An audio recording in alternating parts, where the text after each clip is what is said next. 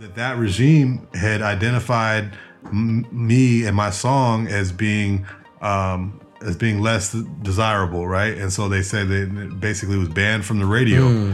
and then they ended up kind of raiding the offices of the movie production team that had shot my music video. Mm-hmm. So they shut that down, and all of this was was repressed, you know. Mm. And so at the time, it was it was pretty disheartening because. Again, this idea of inclusion, right? It's like really that's what I, we were pushing for. Is a The Inclusion Lab. Back to the lab. The, the, the Inclusion Lab. Back to the lab. The lab. The, the Inclusion Lab. Kal Balaven. Welcome to the Inclusion Lab with Kalyan Balaven. I sat down with Sanjev deSilva, the new head of school of the Northern Light School in Oakland, California, who also is the socially conscious hip hop and reggae educator Ras Ceylon for a multi part episode on all things Inclusion Lab. Let the experiment begin. Episode 4. interesting. Yeah. Yeah. So in 2012, I moved to Sri Lanka, right, mm. which is ancestral homeland, the place where both my parents immigrated to or mm-hmm. from, rather, mm-hmm. in the 70s. I was born and mm-hmm. raised in California, but you know, deep roots. All my family comes from Sri Lanka, and growing up, um, traveling there, it was always just as a visitor, right? Mm. But um, keep in mind, the Sri Lanka Civil War was from 1983 to 2009.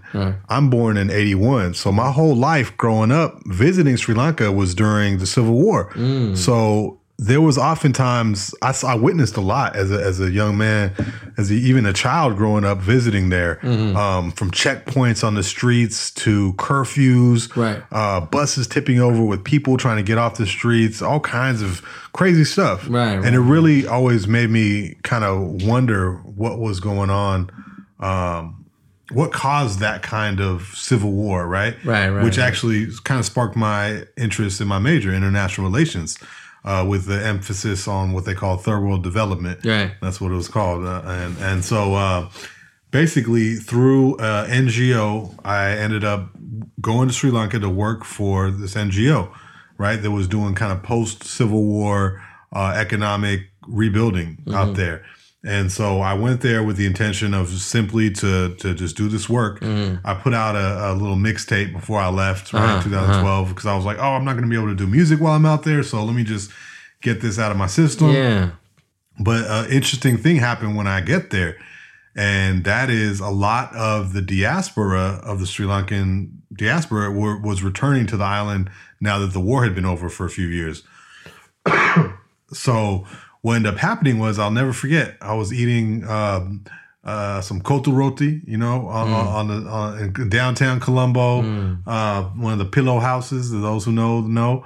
Um, and I, I'm over here eating eating my kotu roti, and all of a sudden a, a guy walks by. and He's like, "Oh, Ras Ceylon, how's it going, man?" I was like, "He's like, what are you doing here?" I was like, oh, "I was just shocked to get recognized out there, right?" But then this started happening multiple times where people were kind of recognizing me for my music. And it turns out that actually the music that I had been putting out ever since my first little cassette tape in 1999 while I was in high school was being heard by the people of Sri Lanka.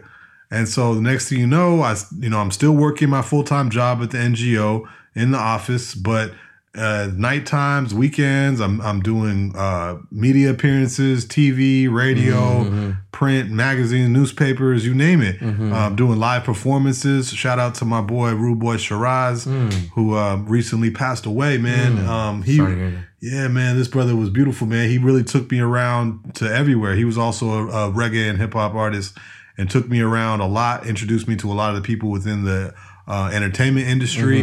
And I was given tremendous opportunities, right? And so, you know, you can check out some of the, the videos that we did out there, like Repatriation Time. We shot that in Kandy, uh, which is a beautiful part of the hill country in Sri Lanka. Um, you know, we did uh, the Sri Lanka Unites Future Leaders Conference, which got together kids from both all sides of the Civil War um, in week long reconciliation workshops. And that was very powerful. And I ended up giving like the closing performance. And that to me is always going to be my favorite concert that I ever did. It was actually in Jaffna City, uh, which was, you know, before the, the stronghold of the LTTE Yeah. right, of the Tamil Tigers. And so, you know, the, the message that I had was one of unity and one of justice um, for for those who had been victimized by the by the Civil War. and myself yeah. being a member of the of the majority group, the Right, right, Sinhalese, right, right. I was very conscious, and my family has always been very conscious of privilege that we have as being members of the majority ethnic group. Mm-hmm. That the Tamil minorities of Sri Lanka and, and the Muslim minorities, they don't feel that, right? Um, they have experienced historical exploitation ever since so-called independence was granted in 1948 um, through systematic oppression, right? Which is actually what caused the Civil War. That's the root cause of it. Classic neo-colonial divide and conquer, by the way. Um, you'll see this happening uh, in many different places where colonialism touches, where ultimately during colonial times, a minority group is elevated as the elite. And then when independence is, is granted, now the majority group feels like they need to be the dominant group and create first and second class, third class citizens, right? And so that's what's kind of was part of the war was about. So I had a song called Heal Lanka, and it was a, uh, a peace anthem, obviously talking about healing in, in the uh, title, right? We shot a major um, music video for it, which you know was done with a a, a movie production team. So it was kind of a big budget thing. I had a song that was uh, number one on the radio, being requested, um, and then um, Heal Lanka ended up being very popular on the radio. Then I moved back to America, and I get a call saying, you know, um, that they they've taken my song off the radio. And I'm like, what do you mean? And then basically, they find they, you know, um, so my team in Sri Lanka lets me know that basically the government in the time, the Rajapaksa regime, who recently was outed this past summer um, through uh, through major protests, you may have, have seen that that regime had identified m- me and my song as being um, as being less desirable, right? And so they said they basically was banned from the radio, and then they ended up kind of raiding the offices of the movie production team that had shot my music video. So they shut that down, and all of this was was repressed, you know. And so at the time, it was it was pretty disheartening because again, this idea of inclusion, right? It's like really that's what I, we were pushing for. Is uh, I remember giving a speech um, at Hill at the Sri Lanka Unites that it was I was speaking in English and it was translated into Tamil and to Sinhalese. We had a lot of the trilingual um, efforts that were being pushed. You know, we have Buddhists, Hindus, Christians, and Muslims in Sri Lanka. You know what I mean? So it's very, very diverse society. But due to kind of post-colonial divisions, there has been, um, you know, and politicians, really corrupt politicians, have caused a lot of suffering, right? And so, um, fast forward about you know this past year in 2022, there was a major economic crisis because that same government that had had banned my music ended up running the economy into the ground, and essentially, um, you know, with the with the protests, they were eventually moved out of power, um, and that was a, that was a people's victory, right? But we're still seeing um, the situation in Sri Lanka in terms of the politics and the economics is still very tenuous out there, you know? And um, the idea of inclusion, um, the idea of equity, the idea of social justice is seen as a threat to the powers that be in Sri mm. Lanka.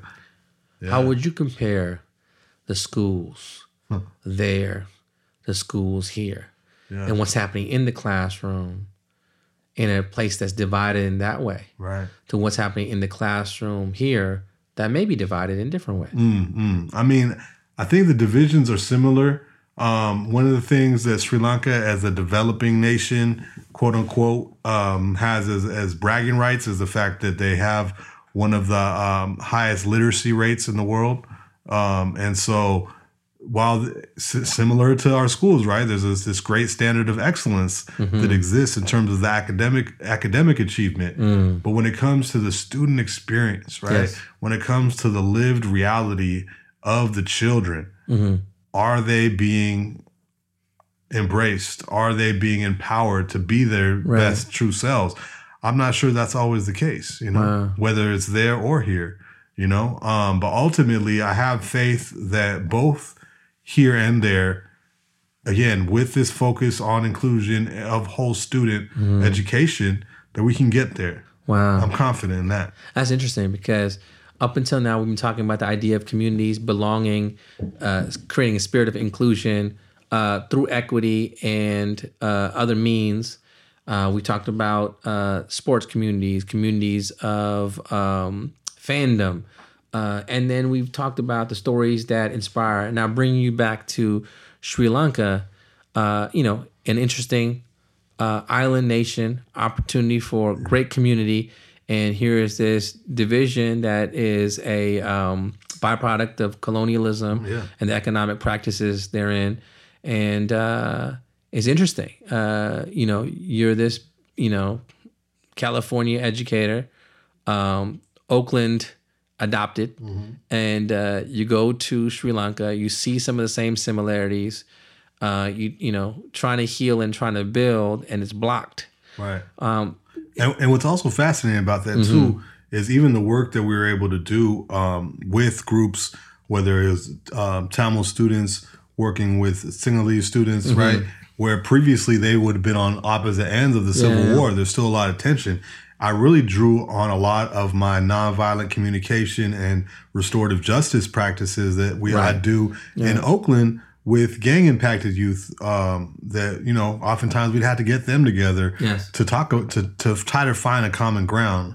But I'm interested because I know you, you we we share an affinity with that part of the world as Yeah, well. yeah. So I'd love to hear about kind of your experience uh, with the homelands. Oh, that's interesting. Uh, for me, it's interesting because my dad, ethnically Tamil, uh, though uh, not as 100% as we thought DNA tests are interesting in that regard. Right. Um, and uh, my his dad uh, worked for the U.S. Embassy uh, in South Asia. Then he worked for the my dad worked for the U.S. Embassy there. And it's one of the reasons why we we um, you know my, my family was able to uh, my dad's family was able to migrate to the United States Wow. the way and when they did it. You know and. Yeah. Uh, Richmond, California became uh, the family home, and then we, you know, moved on from there in different places and different, you know, um, so that's that journey. My dad had a, a, a shift in career once he got to the United States.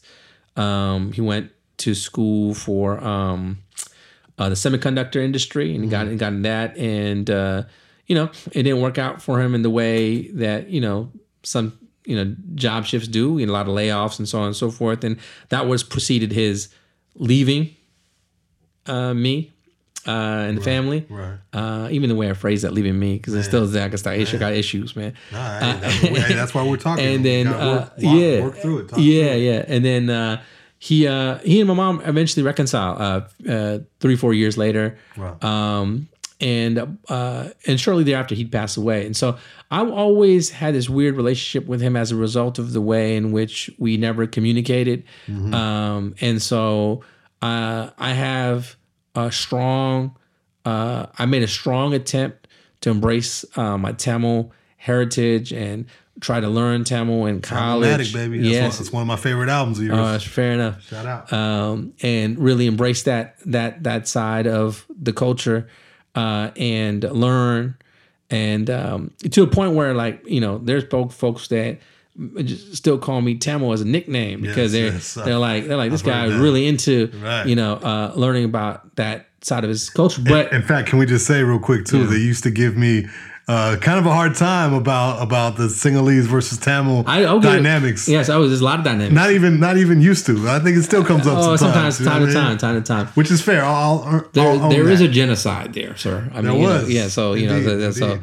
So um, not, well. yeah, not to yeah, not to make light of it, but No, I, I yeah, I think I think in, in in but in reality, it's like there's all of that, and uh, and so there's definitely a- an affinity for me uh, in relationship to South Asia and that cultural frame, and there was always a, a barrier there, Mm, right? Too that that over the years I had to really acknowledge in my own journey, um, spiritual journey, end up creating clarity for me uh, in ways that um, I think uh, were important. And I also add because I was going to go there too with you, right? Because we talked about international peace, Yeah. but I want to talk about the spiritual journey because that's something that in education we're loath to even touch. But we talk about Man. from a vantage point of mindfulness, from a vantage point of mm. balance, from a mm. vantage point of a facet of identity that's really important. yes, yes. Whether whatever fills that niche for a student, right? If you talk about, you know, the intellectual, the the physical, the emo- social emotional, etc. When we get to that, whatever fills that fills that Spiritual spiritual or whatever that co- container is for a student. You know, because it doesn't matter. Sometimes it's a faith based practice. Sometimes it's a religion. Sometimes it's mindfulness. Sometimes it's a practice or something. Sometimes it's it's a, it's their time they spend with their pet. I mean, whatever it is, Right, right? right. But when we don't acknowledge it or talk about it, uh, it's uh, it's a significant facet that's important. Yeah. So and and and just to add on to that too, Yeah. it's unseen, right? Yes. But we don't want to make the unseen unheard. Ooh, there you go. Oh, I like that you said that. You know I mean? Yeah. Um, I'm gonna have to brand that, you know. um, so, you know, think about this for a moment. You have the spiritual journey. Um, you started to allude to it a little bit. You talk about high school, you started to hang out with the Rastas, you said. Don't break that down. What's what's going on for you in your journey? You're in a Catholic schools, Yeah. right? Why? Why why was spirituality important, etc. No doubt. I mean, it's interesting because you know historically, my family at, at one point uh, went from being Buddhist traditionally that they'd probably been Buddhist for thousands of years, Wow. and then through colonialism became Christian and Catholic, right? Okay. On both sides, both my mother's side and father's side. Wow. Go back a couple generations, Wow. and they had, you know, again through the colonial practice, had had kind of been forced to convert, Wow. um, right? And so, but my parents weren't necessarily uh, religious people, but they did send us to Catholic schools. Mm-hmm. And so, growing up, you know, I went through the first communion thing, but when it came to like be, uh, confirmation and, and all these different levels of Catholicism, I fell back because at a certain point, I started questioning some of the dogma, some of these things that I was being told you must believe and accept if you are going to be a part of this religion. And I remember even asking my, um, you know, one of the teachers at the time about a certain dogma.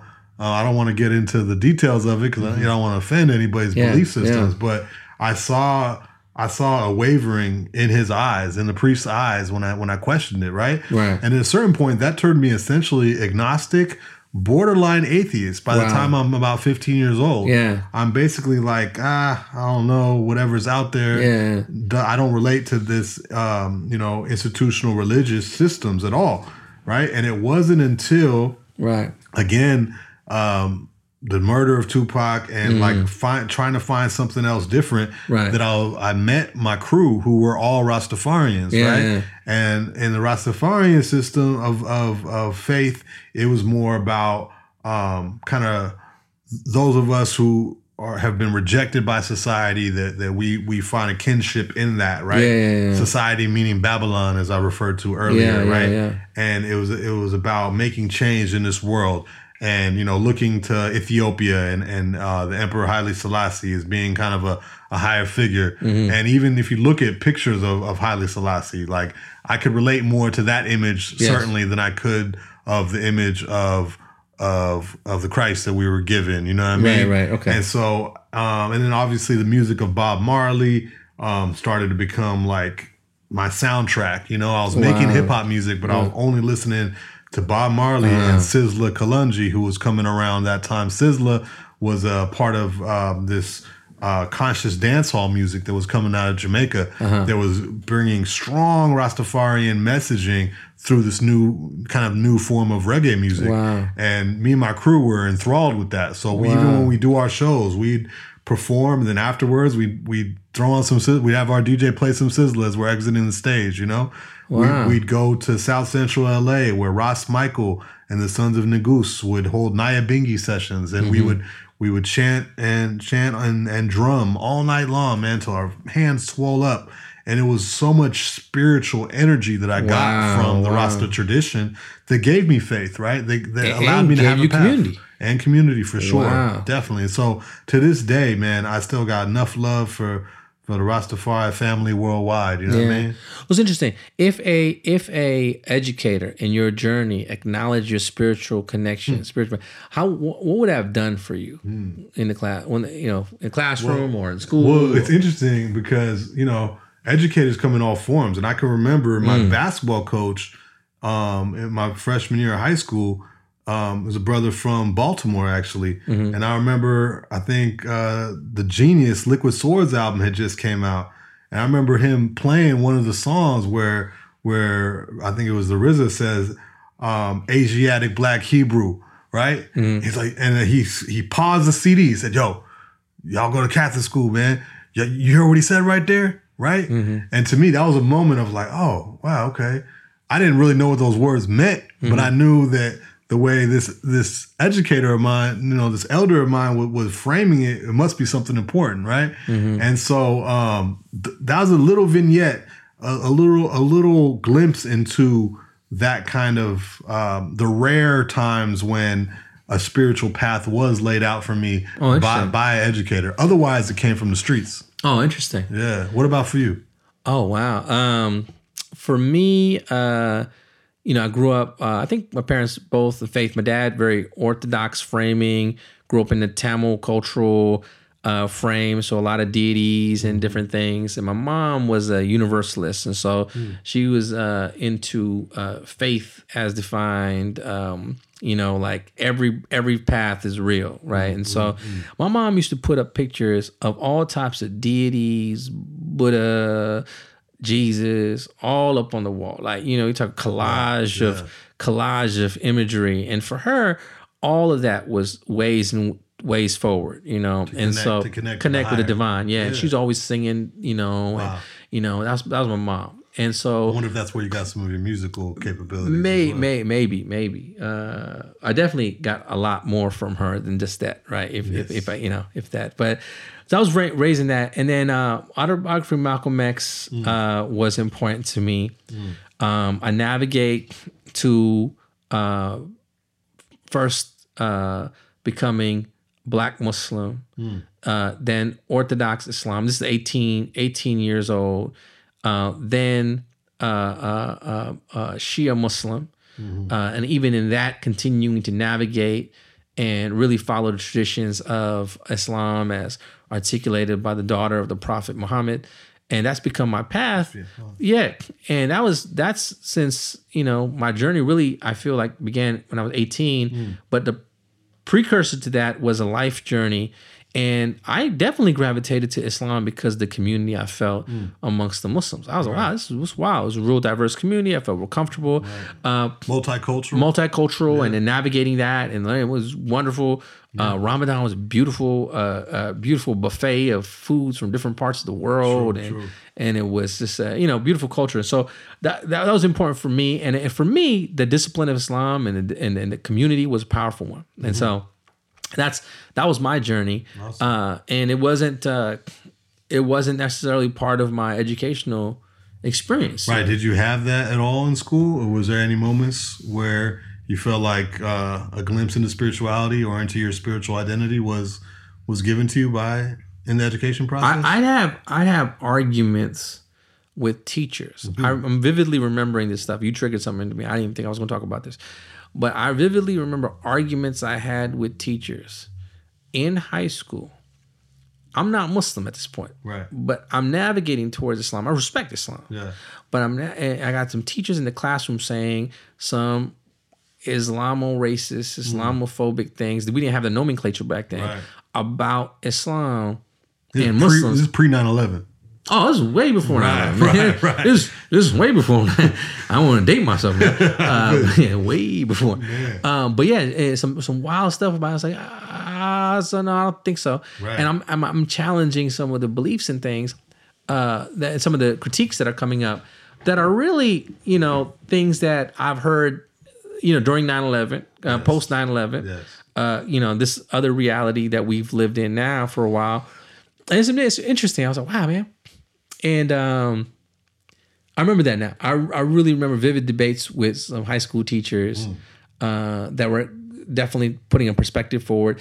And it was very anti-religious, anti-faith right, based. You know, it was like anti, you know, I don't I don't know what uh my teachers would have said if I said I want to go pray right now. Man. You know, I don't know. Like I, I don't know what would happen. That's, I didn't grow up in that reality, Right, right? And so that's interesting. And becoming Muslim afterwards had an interesting navigation through um college and and and uh, law school, certainly in the professional spaces. At first, you know, especially in the independent school world, I, I, I was I'm not talking about my faith whatsoever. Right. You know, I'd excuse myself to if I wanted to go pray. I'd excuse myself for a break. But you I- weren't. You, was, they didn't know what you were breaking. they for. did they didn't know anything Right. for a long time then there was an educator that I was working with um and he was like man you should talk to people about your faith. I think it would be powerful for students to know and stuff. Mm-hmm. and over time i became more and more comfortable with it and uh you know explicating um my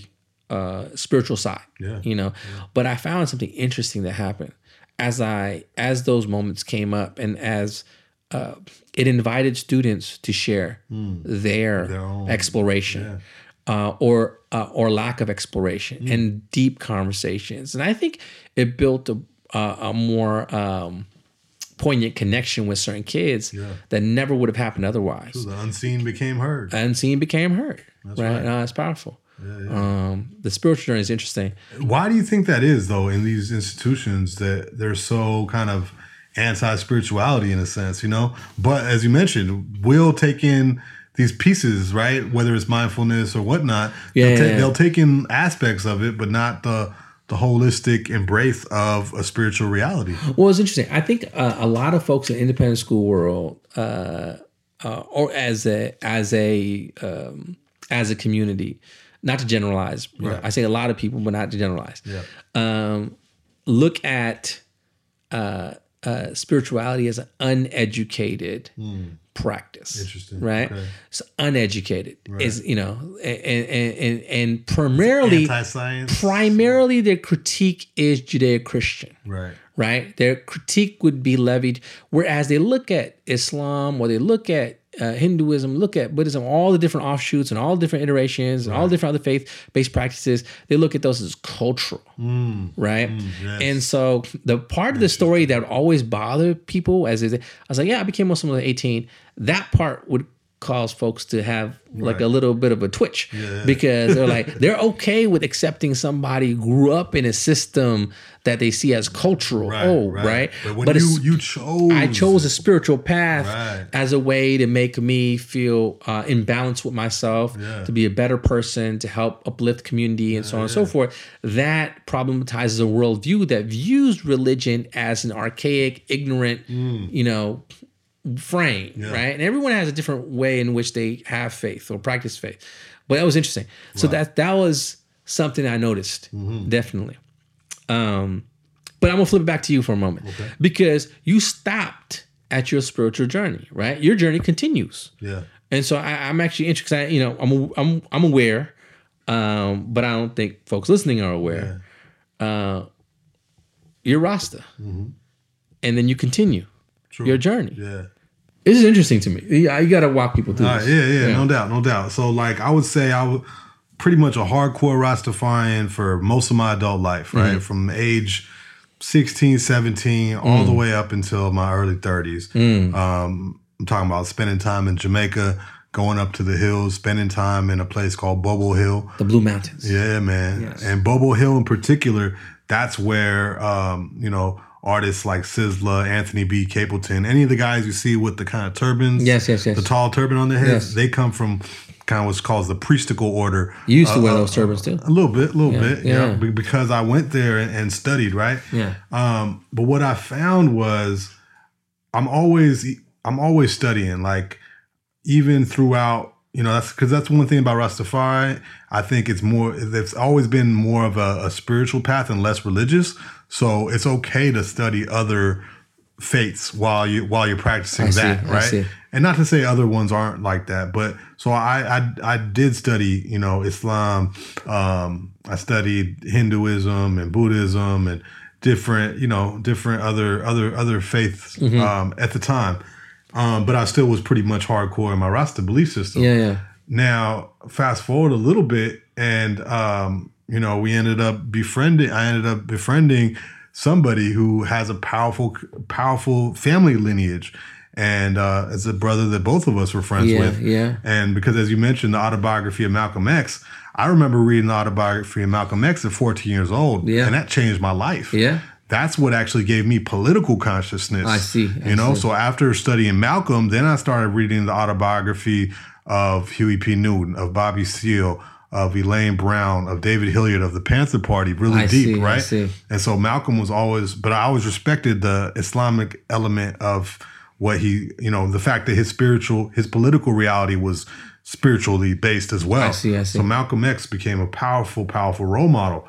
Fast forward a So, couple. t- so tell people who this person was. Yeah, yeah. So, so we're talking about El Haj Malcolm Latif El Shabazz, who was the grandson of Malcolm X. You know, and as he would say, uh, the namesake and the first male heir of what he would call the greatest revolutionary leader of the 20th century. Yeah. That's how he'd referred to himself and his grandfather. Yeah. And young Malcolm was phenomenal, man. Uh, we met him. He was a couple years younger than than me.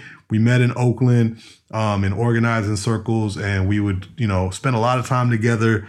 Um, sometimes he'd come to my concerts. Yeah. Sometimes I'd go to his speaking engagements. yeah. And he would give what what what's called dawa or an invitation into the faith to me. I didn't realize it at the time. Yeah. But as I talk about my Rastafarian beliefs, he would kind of like question me on some of that. And no one had ever really done that before. Oh, interesting. And here's a dude who's a couple years younger than me. And he's like, wait a minute, you believe that who is what? You believe that this guy, this guy, this king in Ethiopia, you believe that he's what now? And so it kind of like, you know, it was interesting. It made me kind of question some things in a way. And, you know, and, um, and then fast forward a couple years later, man, um, unfortunately, you know, the great tragedy on May 9th, 2013, where he he was assassinated or martyred in, Yeah. in Mexico City.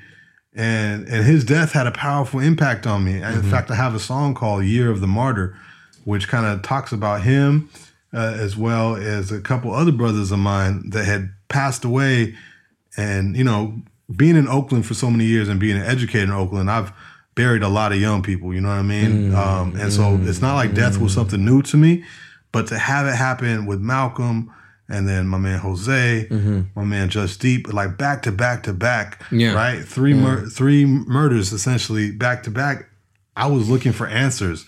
And the answers that I was looking for, I was not finding in the Rastafari tradition because in Rasta, life is the greatest thing overall. You don't go to cemeteries, you don't go to funerals, you stay away from anything related to death, right? Wow. And so it's almost like a cutting off of of afterlife in terms of uh, the Rasta belief system. And so that that was hard for me to grapple with at the time. Interesting. And so um, you know, inspired by matter of fact, the first time I believe you and I met in person, Yeah. it was after um, young Malcolm's funeral or janazah that took place in Oakland Right. on May 17th, 2013. I remember Yeah. Ramadan took place after that. I observed Ramadan.